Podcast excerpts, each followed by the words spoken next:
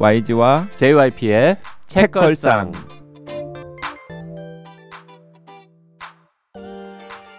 책에 관한 걸쭉하고 상큼한 이야기 YG와 JYP의 책걸상이 찾아왔습니다. YG 강량구입니다. JYP 박재영입니다. HB 김원비입니다. 네. 원래 제가 HB 김원비입니다 자리에 음. 큰 작가 김원비입니다라고 써 넣으려고 하다가 그래서 안 읽었을 거예요, 제가. 그렇게 써준다고 거예요? 스스로 읽, 읽겠습니까? 가스라이팅 하시는 거예요, 무의식 지금? 중에 가스라이팅. 가스라이팅이야? 아, 네, 여러분 잘 보내고 계시나요? 뭐 YG는 휴가도 갔다 오시고 네, 휴가 다녀왔죠. 음, 혼비님은 안 갑니까? 아, 저는 휴가가 없어요, 올해. 제가 작년에 코로나 때문에 행사들을 많이 못해서 올해 이제 막 북토크니 강연이니 행사들을 좀 많이 하다 보니까 연차 반차들을 다 쪼개서 거기에 다 써버렸어요. 큰 작가라고 스스로 칭하지 않을 뿐 음. 아니에요. 입만 열면 지금 아니. 자기 요새 바쁘다. 아니, 그러니까 큰 작가들은 아- 이런 데 안 나갑니다. 작은 작가들이 행사료로 먹고 살려고. 그, 그렇게 따지면 훨씬 적게 그런 행사가 있는 네. YG나 JYP는 네. 어, 그 미세 작가? 어, 미세 작가. 아니, 근데 두 분, 두 나도 분, 지금 어떻게 표현을 해야 될지 알고 고민하고 있었어요. 미세 작가. 어. 두분 이름을 건 팟캐가 있잖아요, 두 분은. 이름을 건. YG와 JYP의 팟캐. 그 뭐 그 뭐 아무나 그냥 하면 되는 거.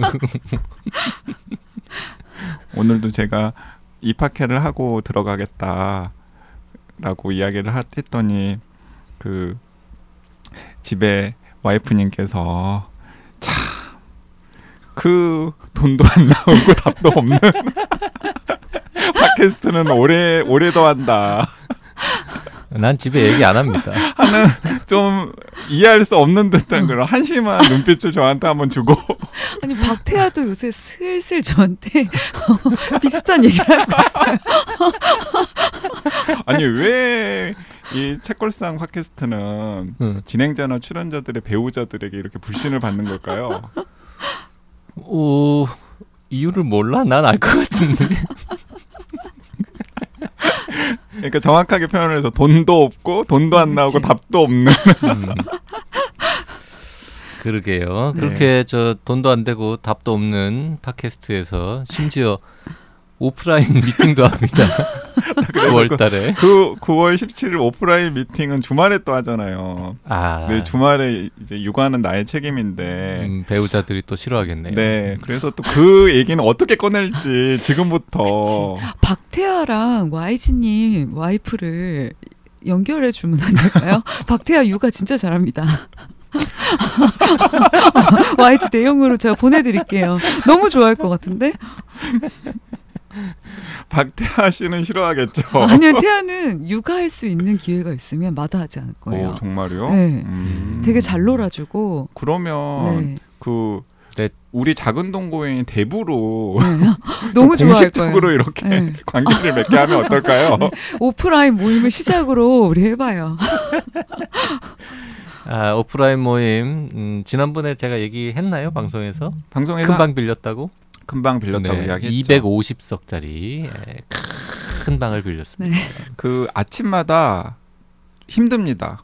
네. 그, 텀블벅. JYP가. 네. 텀블벅 확인하면서 한숨 쉬고 네. 망한 것 같다. 아. 아침마다 힘들다고? 아침마다 아침마다 남들이 그렇게 들으면 같이 사는 줄 알겠네. 저도 약간 어, 아침마다 약간 아침마다 단톡방에다가 내 한숨이 들려? 휴 근데 아직 두 분 다 공식적으로 홍보 안 하셨죠. 지금 YG님도 아직 페북에 안 올리셨고 장강명 작가님도 아직 안 올리셔서 이제 남 남은 카드들이 있으니까 너무 걱정하지 마세요. 그 지금 펀딩 마감까지 지금 녹음일 기준으로 한 2주 좀 넘게 남았죠. 네.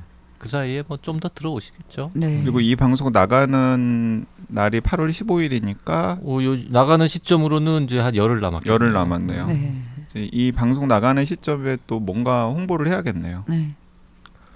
그러게요. 음. 뭐 제일 영향력 있는 사람은 YG입니까? 아니, 장강명 작가님이 장강명 장강명 작가님. 아 그리고 혼비님 뭐 아유, 혼비님. 저는 아, 우리 큰. 작가님 아니, 한번 혼비님 인스타에 올리면 그냥 어, 다 저는 팔리는 거 인스타 아니야? 비공개예요. 심지어 제 인스타는. 음. 아, 네. 페이스북은 페이스북도 친구가 되게 조금이에요. 어. 그러니까 네. 그런 거 필요 없다는 거지. 그 어, 소셜 미디어 그 따위는 어, 나는 필요 어디다 없다. 어디다 홍보해요 원래?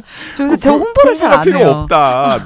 나는 아 홍보는 출판사에서 하는 홍보는 거야? 출판사에서 아. 작가들이 알아서 해주기 때문에 팬들이 알아서 해주기 때문에 나는 홍보 따위는 필요 없다. 음. 나는 이 큰 작가만의 자신감. 음. 아닙니다. 전 그거 첫 책 나왔을 때부터도 그냥 되게 SNS는 개인 계정으로 쓰고 있었어요. 근데 장강명 작가는 어, 자기 페이스북에 안 올릴지도 몰라. 부탁하면 올리실 거예요. 예. 아 자기 책이 나오지 참. 아 맞아요. 어. 그냥 오는 게 아니지 지금. 네. 재수사. 음. 네 지금 이 요 방송 나갈 때쯤이면 아마 예판 시작하지 음. 않을까 싶은데요. 이 오프 모임이 재수사 북 콘서트인지 아니면 음. 그 박평의 언더스토리 음. 맞죠? 그 책은 나왔나요? 언더스토리는 아직 안 나왔죠, 아직. 안 나왔죠. 네. 아무튼 네 9월 17일 날 에, 많은 분들 오시면 좋겠고요. 250석짜리를 빌렸다고 했을 때 주변에 이제 모든 사람들이 네가 미쳤구나 이런 반응을 보였는데 네. 에, 저는 이제 어, 코로나 환자도 계속 나오고 하니까 네. 한칸 띄어서 앉는 걸 음. 염두에 두고 그래서 한 125명 정도 오면 좋다. 125명 오면 전 매진이다 이렇게 음. 생각할랍니다. 네. 네. 자 너무 부담스럽게 생각하지 마시고 네. 네 적극 신청해 주시면 좋겠고요. 아 그리고 제가 의견 냈더니 다들 좋아하시더라고요. 뭐요? 그 채식 채식 아, 비건 네네네네. 하시는 분들을 위해서 그 도시락 같은 걸 준비하면 어떻겠느냐라고 그저 의견을 삼겹살 냈잖아요. 집이지만 음. 네 음, 미리 양해를 구하면 되니까 음. 네. 네. 비건 혹은 음. 어, 베지테리안 도시락 같은 거를 뭐 설마 강남에 그거 파는 데 없겠습니까? 네. 토요일에 네, 네. 구해가지고 가도록 하겠습니다. 네, 그 개똥이 천재님께서 그날 저 혼비님은 뭐 먹을 거예요? 저 비건이요. 비, 어, 비건 도시락을 하신다면 그걸 먹을 거고, 음. 마, 저는 사실 삼겹살 집이라고 했을 때 냉면을 먹어야 되겠다. 음. 제가 음. 자주 쓰는 방법인데 이제 음. 삼겹살 집에서 모임이 있으면 저는 냉면을 냉면만. 냉면에 소주가 또 엄청 맛있어서 음. 혼자 이제 옆에서 분위기 내고 그 있습니다. 제가 미국인 베지테리언을 한번 데리고 네, 삼겹살 집을 갔어요. 네, 물론 이제 여러 명이 가는 모임이라서 한 명 어쩔 수 없이 데려갔는데 이 양반이 어, 뭘 먹어야 될지 모르잖아요. 그래서 네. 제가 그 김치말이 국수를 시켜줬어요. 그랬더니 그거를 어. 상추에 싸가지고 네. 국수 한 젓가락을 어, 거의 된장 쌈장을 조금 넣어서 네.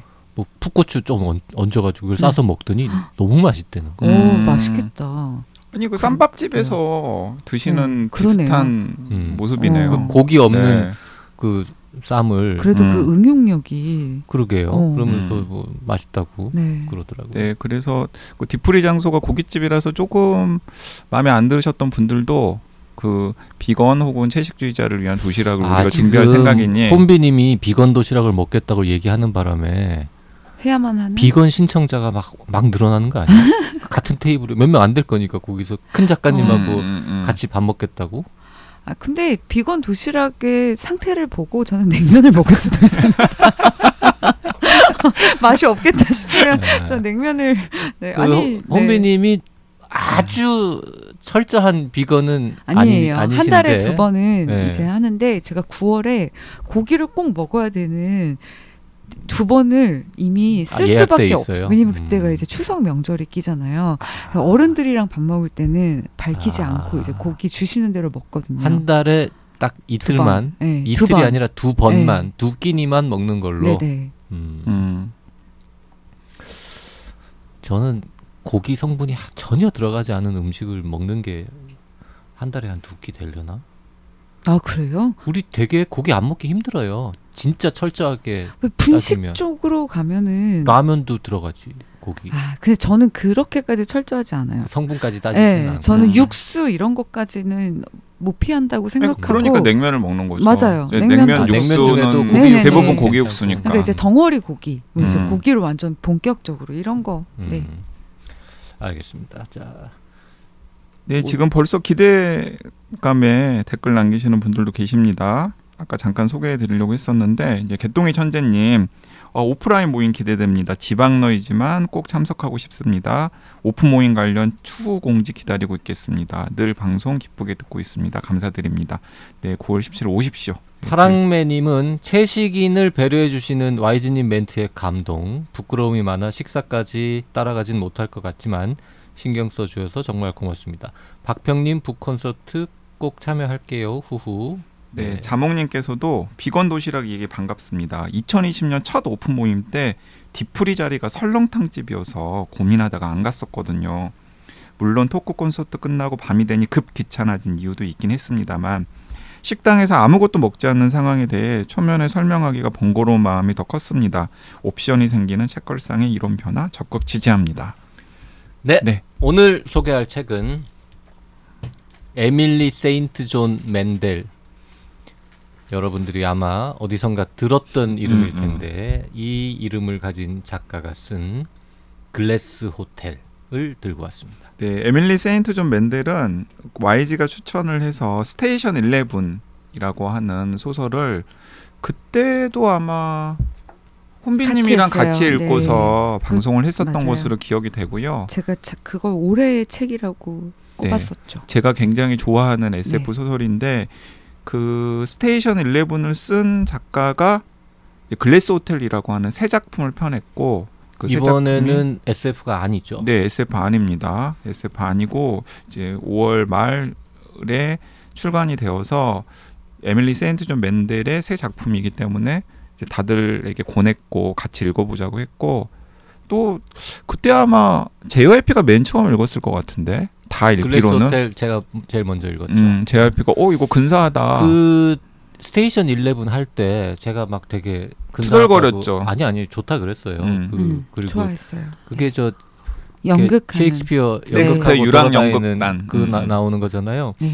그래서 이제 되게 막 근, 좋아 긍정적으로 얘기했더니 YG가 아니 귀신 신하를 까먹는 이야기인데 웬일로 그러냐. 그래서 아니 이 정도면 근사하다라고 얘기를 하면서 그런 말 했던 것 같은데 딴 장르도 잘 쓰지 않겠냐. 음. SF 아닌 것도 음. 이 정도면 네.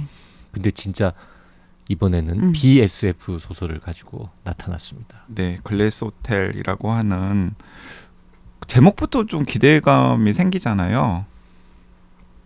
제목에서는 뭐 아니 저는 아니 글래스 호텔이라 분명히 그런 글래스 호텔이라고 하는 어떤 음. 공간이 등장을 할 텐데 음. 그 공간에서 일어나는 일인가 뭐 여러 가지 호기심을 좀 불러 일으키는 제목이잖아요. 그 저는 뭐 제목에서는 뭐 큰 감흥이 없었지만 세- 에밀리 세인트 존 맨델이 SF 아닌 거를 썼다라는 거에서 음. 일단 관심이 갔고 그 다음에 폰지 사기 음. 대규모 폰지 사기 실제 있었던 일을 모티브로 해서 썼다라고 하길래 더욱 관심이 갔죠. 제가 또 좋아하는 어, 플롯 중에 하나가 이 사기, 음, 거짓말, 음. 구라 뭐 요런 계열 그리고 복수 이런 거 좋아하거든요. 음. 그래서 근데 알고 봤더니 더 흥미가 갔던 게 이 글래스 호텔은 실제로 있었던 실화를 모티프로 해가지고 소설로 만들었는데 그 버나드 메이도프라고 하는 2008년에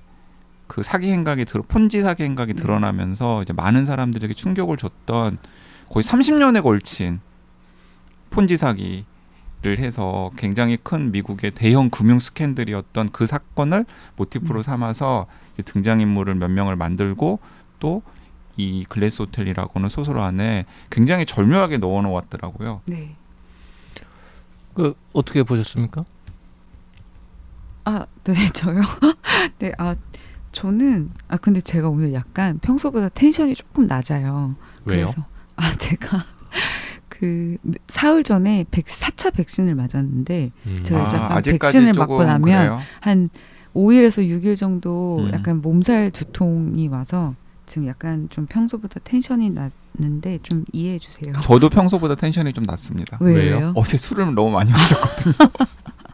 아마 컨디션은 비슷할 겁니다. 백신과 술과 네 어쨌든 저는 왜 이렇게 한심한 눈으로 쳐다보세요? 아, 그러게. 네. 뭐 전 늘 텐션이 낮기 때문에 오늘은 그럼 셋 다 비슷하게 낮은 걸로. 되게 낮은 텐션으로 저는 백신 4차 맞았는데 네. 아무렇지도 않, 않았거든요. 아. 아니 백신 4차 접종 대상이세요? 50대. 아 50대시구나. 아 죄송합니다. 아, 저는 50대라서 맞은 거 아닙니다. 첫날 아, 저는 첫날 맞았어요. 첫날. 첫날 음. 네. 첫날 요 근처에 에, 동네 의원 가서 네. 왜냐하면 JYP나 혼비님이 지금 굉장히 바이러스 입장에서는 네. 그 손쉬운 타깃이거든요. 아. 한 번도 네. 그안 감염이 걸렸고. 되지 않은 분들이기 때문에 네. 저도 그래서 그것 때문에 잘 맞으셨습니다. 네. 네. 그 기본 설정을 좀 얘기를 해볼까요? 네, 일단은 그 뭐 궁금해하시는 분들 있을 테니까 이 얘기부터 하는 게 좋을 것 같아요. 아까 제가 잠깐 언급을 드렸습니다만은 글래스 호텔에는 조노선 알카이티스라고 하는 일종의 빌런이 등장을 하는데 그 빌런이 중심 인물 중에 하나죠.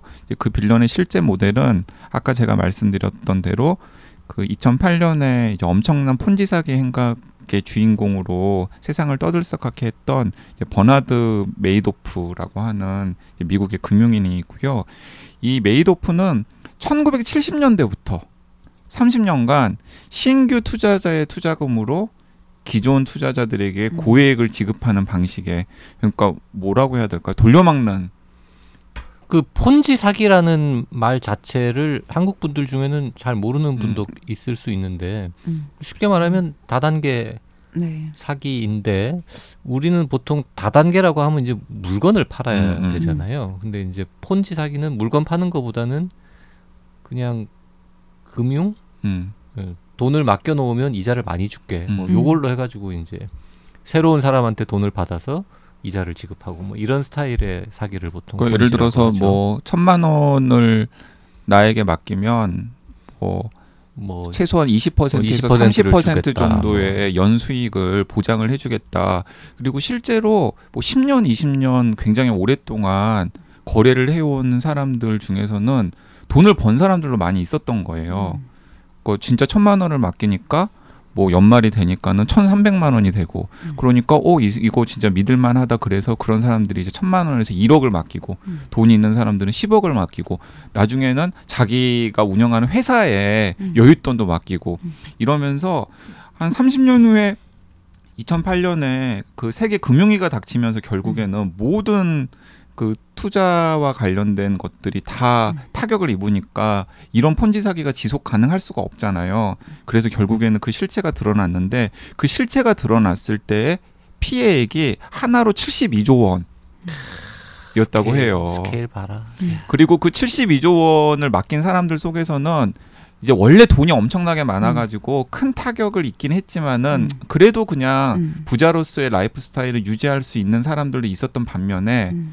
어 본인이 평생 모은 음. 뭐 음. 연금이라든지 아니면은 자산이라든지 이런 것들을 다 맡겨서 순식간에 뭐 돈 한 푼 없는 신세로 전락한 신 음. 분들도 굉장히 많이 있었기 때문에 굉장히 피해자들도 컸고 그래서 지금 150형을 선고받고 지금 교도소에서 복역 네. 중이라고 합니다. 아마 심장마비로 이미 사망했다고 알고 있어요. 아 그래요? 아, 그래요? 사망했어요? 네. 네. 음. 근데 이 글래스 호텔은 이 방금 제가 설명드린 이 버나드 메이도프의 사건을 모티프로 삼아가지고 음. 이 빈센트랑 폴이라고 하는 두 음. 남매를 이제 주인공으로 등장을 시키는데 그 빈세, 빈센트와 폴이 조너선 알카이티스라고 하는 빌런을 만난 장소가 바로 글래스 호텔입니다. 글래스 호텔이라고 하는 물론 가상의 장소인데요. 위치가 이제 브리티시 컬럼비아의 어느 정말 시골 외딴 섬 네. 도로로 연결되어 있지 않아서 배 타고 들어가야 하는 섬에 있는 작은 호텔. 그 브리티시 컬럼비아 주에 그 한 섬이라고 하기에는 섬이 굉장히 크더라고요. 밴쿠버 섬이라고 하는 아 브리티시 컬럼비아 주에는 크고 작은 섬이 무수히 많고요. 네. 음. 제일 큰 도시가 밴쿠버이고 음. 도시 말고 큰 섬의 이름도 밴쿠버 섬. 네, 그래서 음. 저는 그걸 이번에 이 소설을 읽으면서 처음 알았어요. 저 음. 밴쿠버라고 하는 도시는 알았는데 그 앞에 밴쿠버 섬이라고 음. 하는 큰 섬이 있다라는 거 이 소설을 읽고서 처음 알았고 이 글래스 호텔은 밴쿠버 섬의 가장 북단에 음. 사람들이 잘 가지 않는 곳에 위치한 음. 초특급 호텔이라고 설정이 되어 있죠. 아니 밴쿠버 섬에 있는 게 아니라 밴쿠버 섬에 있는 그 짜투리 부속 섬들 작은 것 중에 하나. 그래서 거, 저 차로는 못 가고 배 타고만 들어가야 되는 거. 아, 그러니까 밴쿠버 섬에 딸려 있는 그렇죠, 부속섬. 그렇죠. 밴쿠버 음. 섬처럼 음. 거창한 큰 섬의 무슨 구석이 아니라 음. 어, 밴쿠버 섬에 있는 어느 항구에서 배 네네. 타고 들어가야 되는 지도에 나올까 말까 한 음. 정말 눈곱만큼 작은 섬에 네. 있는 호텔이라고 설정이 되어 있고 JYP는 당연히 찾아보지 않았겠습니까? 네. 실제 어느 섬을 모델로 한 건가? 아, 아니더라고요. 그거는 가상의 음, 섬이고 가상의. 음. 그리고 에밀리 세인트 존 맨델이 거기 출신이에요. 예, 캐나다 사람이잖아요. 거기 밴쿠버 섬 어디 시골에 네. 꼭대기에서 어, 자란 것으로 되어 있더라고요. 음. 자기 동네를 배경으로 쓴 거죠. 자기 음. 고향을. 그래서 처음에는 어 토론토에서 이야기는 시작을 합니다. 그 빈센트와 폴은 남매인데 폴이 오빠고 이제 빈센트가 여동생인데 이제 폴이 원래는 밴쿠버 섬에서 자란 다음에 음. 그 토론토에 있는 토론토 대학에 가서 음. 뭐좀 적응을 잘 하지를 못하죠.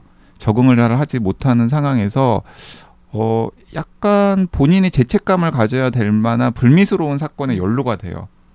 그래서 자기가 자신의 실수 때문에 사람을 죽게 만들었다고 하는 음. 죄책감에 시달리면서 다시 고향으로 음. 찾아오죠. 근데 이제 고향에는 어, 오랫동안 보지 못했던 그 빈센트라고 하는 여동생이 살고 있고 그 여동생이랑 폴이 어, 뭐 아르바이트 개념으로 음. 이 글래스 호텔의 직원으로 네. 취업을 해서 이제 일종 그 아까 말씀드렸던 빌런이랑 엮이게 되는 네. 순간부터 이 소설이 본격적으로 진행이 되죠. 그왜 여주인공 이름을 빈센트라는 남자 이름으로 했는지도 궁금해요.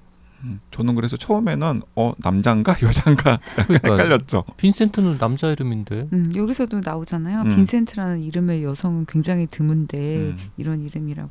아 그 책에 나오나요 그런 표현이? 네, 그런 얘기가 음. 나와요. 근데 작가 취향 아닐까요? 그냥. 네. 그러게요. 음. 혼비님은 네. 어떻게 보셨습니까? 아 저는 이게 스테이션 11을 워낙 너무 좋아했어서 근데 스테이션 11의 그 몽환적인 그 느낌 있잖아요. 그건 SF니까. 음. 근데 그 약간 스테이션 11의 그 몽환적인 느낌을 이 폰지 사기라는 실제 사건이랑 이어 붙여서 이렇게 쓰니까 되게 독특한 느낌의 작품이 나와서 너무 좋았어요. 그러니까 약간 아쉬울 수도 있는 부분일 수도 있는데 아마 데니스 루헤인이나 뭐 미야베 미유키 같은 사람이 그 폰지 사, 사리 사기 사건 자꾸 살인 사건 이러고 뭐 사람도 많이 죽었으니까 죽었으니까. 사람도 많이 죽었으니까 뭐 폰지 살인 사건이기도 합니다. 네, 폰지 사기 사건에 대해서 다뤘다면 아마 거기 이제 연루된 사람 그리고 빌런 밑에서 일했던 각자의 입장들이 이제 이 뒤에 뒷부분에 나오잖아요. 그 사건이 터졌을 때 뭐 부하 1은 어떻게 행동하고 부하 2는 어떻게 행동하고 부하 3은 어떻게 하고 약간 그 이 일에 가담했었던 사람들의 시점을 섞어서 이 폰지 사건에 대해서 더 집중을 했을 텐데 여기서는 사실 빈센트랑 폴 이야기가 더 메인이기 때문에 오히려 이 이야기들은 되게 스케치하듯이 하고 지나가잖아요. 음. 근데 약간 그게 좀 단점일 수도 있다고 생각했어요. 왜냐면 저는 그게 더 궁금했거든요. 이런 거대한 범죄를 저지르는 그 빌런의 진짜 마음과 어떻게 이걸 시작하게 됐고 또 그 밑에서 이게 잘못됐다는 걸 알았지만 여기에 하나둘씩 가담하고 이걸 몇, 몇십 년 동안 안 걸릴 거라고 믿었던 그 사람들의 심리 이런 것들을 사실은 더 보고 싶은 건 있었어요. 음. 근데 사실 이 책에서는 그것에 대해서는 그렇게 깊게 나오진 않잖아요. 음. 그래서 그게 약간 아쉬웠지만 근데 또 이렇게 빈센트랑 폴이라는 사람을 등장시켜서 이 이야기를 되게 다른 방식으로 만든 이게 또 나쁘지 않아서 음. 어 되게 재밌게 봤어요. 지금 네. 말씀하신 것처럼 다양한 캐릭터의 뭔가 그 속사정 네. 이런 것까지 다 묘사했으면 분량이 막 두세 배로 늘어났. 그쵸. 예를 들어서 뭐 미야베 미유키나 데니스 루헤인 같은 작가가 썼으면 혹은 스티븐 킹 같은 작가가 그런 소설을 썼다 그러면 스티븐 킹이 이거 썼으면은 뭐 한 천 쪽 넘어. 600쪽 그래서 한국으로 번역되면은 책 두 권이나 세 권 정도로 그쵸. 지금 요거 저한 380쪽 그 정도 네. 되는데 딱딱 좋아요. 400을 넘지 않는. 저. 네. JYP는 그러면 절대로 안 읽었겠죠. 야 이걸 왜 읽냐 이러면서. 그참 뭐라 그럴까요? 그 독특하다고 아주 네. 쉽게 표현할 수 있는 음. 게큰 줄거리가 아예 없는 건 아니지만 그렇다고 줄거리를 막 따라가지는 않고 네. 그리고 주요 인물이 물론 폴과 빈센트이기는 하지만 그들 얘기 말고 또 딴 주변 인물들의 이야기 또꽤 많이 음. 네. 나오면서 한 주, 절반 넘어갔을 때는 이게 결론이 어떻게 나는 건지 약간 궁금하기는 했어요. 네. 어떻게 흘러갈지. 그러니까 중간 정도까지는 그 중심 인물인 빌런과 빈센트랑 폴 외에도 네. 그 굉장히 다양한 사람들이 네. 등장을 하고 꽤 많은 분량들이 그들에게 할애가 되잖아요. 네. 그래서 아니 이 사람들은 도대체 빌런이나 혹은 빈센트 혹은 음. 폴과 어떻게 음. 엮이는 거지? 음. 그 약간 아노말리 초반 느낌. 네. 예. 음. 계속 새로운 인물이 네네. 등장하는데 이들은 어떻게 연결되는 건지 알 수 없는. 네. 음. 근데 저는 이런 스토리를 좋아하는데 처음에 이렇게 쫙 퍼트려 놓은 다음에 네. 나중에 그 퍼트려 놓았던 등장인물들이 하나 둘씩 제 역할을 네. 찾아가면서 연결되는 이야기를 개인적으로 선호하는 편인데 네. 어, 그 어려운 일을 네. 이 에밀리 세인트 존 맨델이 한 4분의 3 정도부터 하나씩 하나씩 하나씩 맞아요. 이렇게 해내잖아요. 네. 저는 그 모자이크의 조각들이 하나씩 하나씩 맞춰져 가는 쾌감이 네. 이 소설을 읽을 때 제일 좋았던 부분이에요. 네. 음. 근데 참 오늘 두 분이 네. 어, 텐션이 평소보다 낮긴 하네요. 아 근데 텐션이 낮으니까 음. 어 말이 좀 더 잘 나오네요. 뭔가 듣는 분들도 그렇게 느낄까요? 근데 저 방금 YG님의 이야기 들으면서 약간 똑같은 생각했어요. 어, 되게 말씀 잘하시는데? 어, 평소에는 못했는데 아니 아니 그건 아니고 어 이렇게 쫙 퍼트려 놓고 하나 하나씩 이어 붙이는 네 저도 아, 그게 그게, 좋았습니다. 어, 이 소설의 가장 큰 매력 포인트라고 저는 생각을 네. 하고 아마 이 소설을 읽고서 좋았다라고 생각하시는 분들이라면은 네. 다아 그때 YG가 했던 이야기가 그치. 바로 이런 이야기구나라고 생각하리라고 저는 네. 믿습니다. 아니 음. 근데 스테이션 11에서도 이미 정말 퍼트려 음. 놓는 거에 진수를 음. 보여줬었잖아요. 음.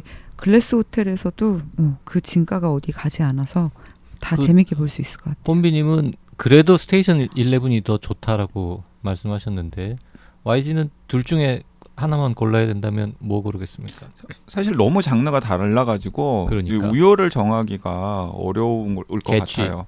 예, 음. 개취. 그냥 스테이션 11은 뭐 S 독특하고 좀 서정적이면서도 아름다운 SF 소설이라고 본다면 이 글래스 호텔은 이 약간 본격 문학에 음. 훨씬 더 가까운. 네. 그래서 저는 진짜 개인 취향이라는 생각이 들고 그 어. 개인 취향이 뭐냐고 지금 물은 거 아닙니까? 어 저는 처음 한 2분의 1 정도까지는 아 그 스테이션 11만 못하다라고 음. 생각을 했었는데 책을 딱 덮고 나니까 어 조용히 스테이션 11 옆에 꽂아놨어요. 아 왜냐하면 제가 소설을 그렇게 오래 보관을 하지 아, 않거든요. 둘 중에 어느 게 마음에 드니까 참 길게도 말하네. 아, 텐션 되게 높으신데요. 또 이러면 또 댓글에 욕 나온다. 아말 좀. 그래서 옆에 옆에 꽂, 꽂- 꽂아 놨다는 게 무슨 말이냐고. 그러니까 거의 비슷한 수준이라는 거죠. 그거 둘 중에 하나를 고르라고 하니까 그럼 그러니까 제 우열을 정하기가 JYP 제가? 처음에 저는 이야기했잖아요. 굳이 개취니까 어차피 네. 난둘 중에 어느 게 더 좋냐라고 물으면 난 글래스 호텔. 네. 음. 역시 SF를 상대적으로 네. 덜 음. 좋아하는 자, 사람으로서 스테이션 11 한 표, 글래스 호텔 한 표, 어 비슷비슷하다 한 표. 오 절묘하네요. 댓글 읽으면서 마무리하겠습니다. JSHA 땡땡땡땡님 그게 우울증 걸릴 이유예요? YG는 칼 세이건의 두 번째 부인도 알아요? 살짝 강양구 느낌이에요. 크크크 아 웃겨 어디에서 이렇게 웃어보겠어요? 경제 전혀 모르는 저 이번 회차 제목 보고 이 책은 패스해야지 하고 결심하고 들었는데 YG처럼 셀럽들의 이름 듣고 살짝 넘어갔다가 다 듣고 나서는 마침내 유혹 당했네요. 청년의사 30주년 수고했어요 여러분도 뭉클하네요 국민 한 사람으로 감사드려요 네, 네. 감사합니다 그 개와 고양이님께서도 어 그때의 상황을 그냥 그대로 복기를 하셨네요. 그러니까 제가 심각한 우울증에 빠진 존 스튜어트 밀을 괴롭힌 고민은 경제는 성장하는데 왜 사람들은 자꾸 불행해지지 하는 질문이었던 거예요. 그러니까 송 기자가 그걸로 우울증에 빠져요 아, JYP는 그러게 참 훌륭한 분이네 출근길에 듣다가 그 옛날에 개그 콘서트를 소환했네요. 찐 아재 감성 방송입니다. 제목 보고 이번 방송은 넘어가려다가 들었는데 존 스튜어트 밀의 고민을 더 알아보려고 도서관에 있나 검색 들어갑니다. 지금 두 개의 댓글이 다뤄진 그 책 이름은 뭐죠? 또 그새 까먹었네 네, 포스트 성장 시대는 이렇게 온다. 유혹하는 음. YG 편에서 방송했던 책이었는데 어 그때 음 저는 방송이 좀 산으로 간다 산으로 간다 하고 걱정이 많이 들었었는데 오히려 그 산으로 가는 방송을 많은 분들이 즐겁게 들으셨나 봐요. 그 앞으로 유혹하는 YG나 뭐 이렇게 특집이나 이런 걸 더 많이 해야겠어요. 이게 가장 기본적인 폼의 책한 권으로 2회분 만드는 것보다 그런 정신없는 거를 더 좋아하는 분들도 꽤 있는 것 같더라고요. 네. 그 도리도리님께서도 YG 덕분에 좋은 책또 알았습니다. 신자유주의 근대성 뭐 이런 맥락이랑도 연결되는 것 같습니다. 뒤적뒤적 하는 거 어떻게 하셨어요? 검색하고 있다가 뜨끔했습니다. 바로 유혹당했습니다. 구매하러 갑니다. 그러니까 기본적으로 청취자 여러분들이 책을 좋아하시는 분들이 많기 때문에 이렇게 그 여러 권의 책들을 그냥 좀 중구난방으로 두서 없이 투척해 주는 것도 굉장히 즐겁게 받아들이시는 것 같아요.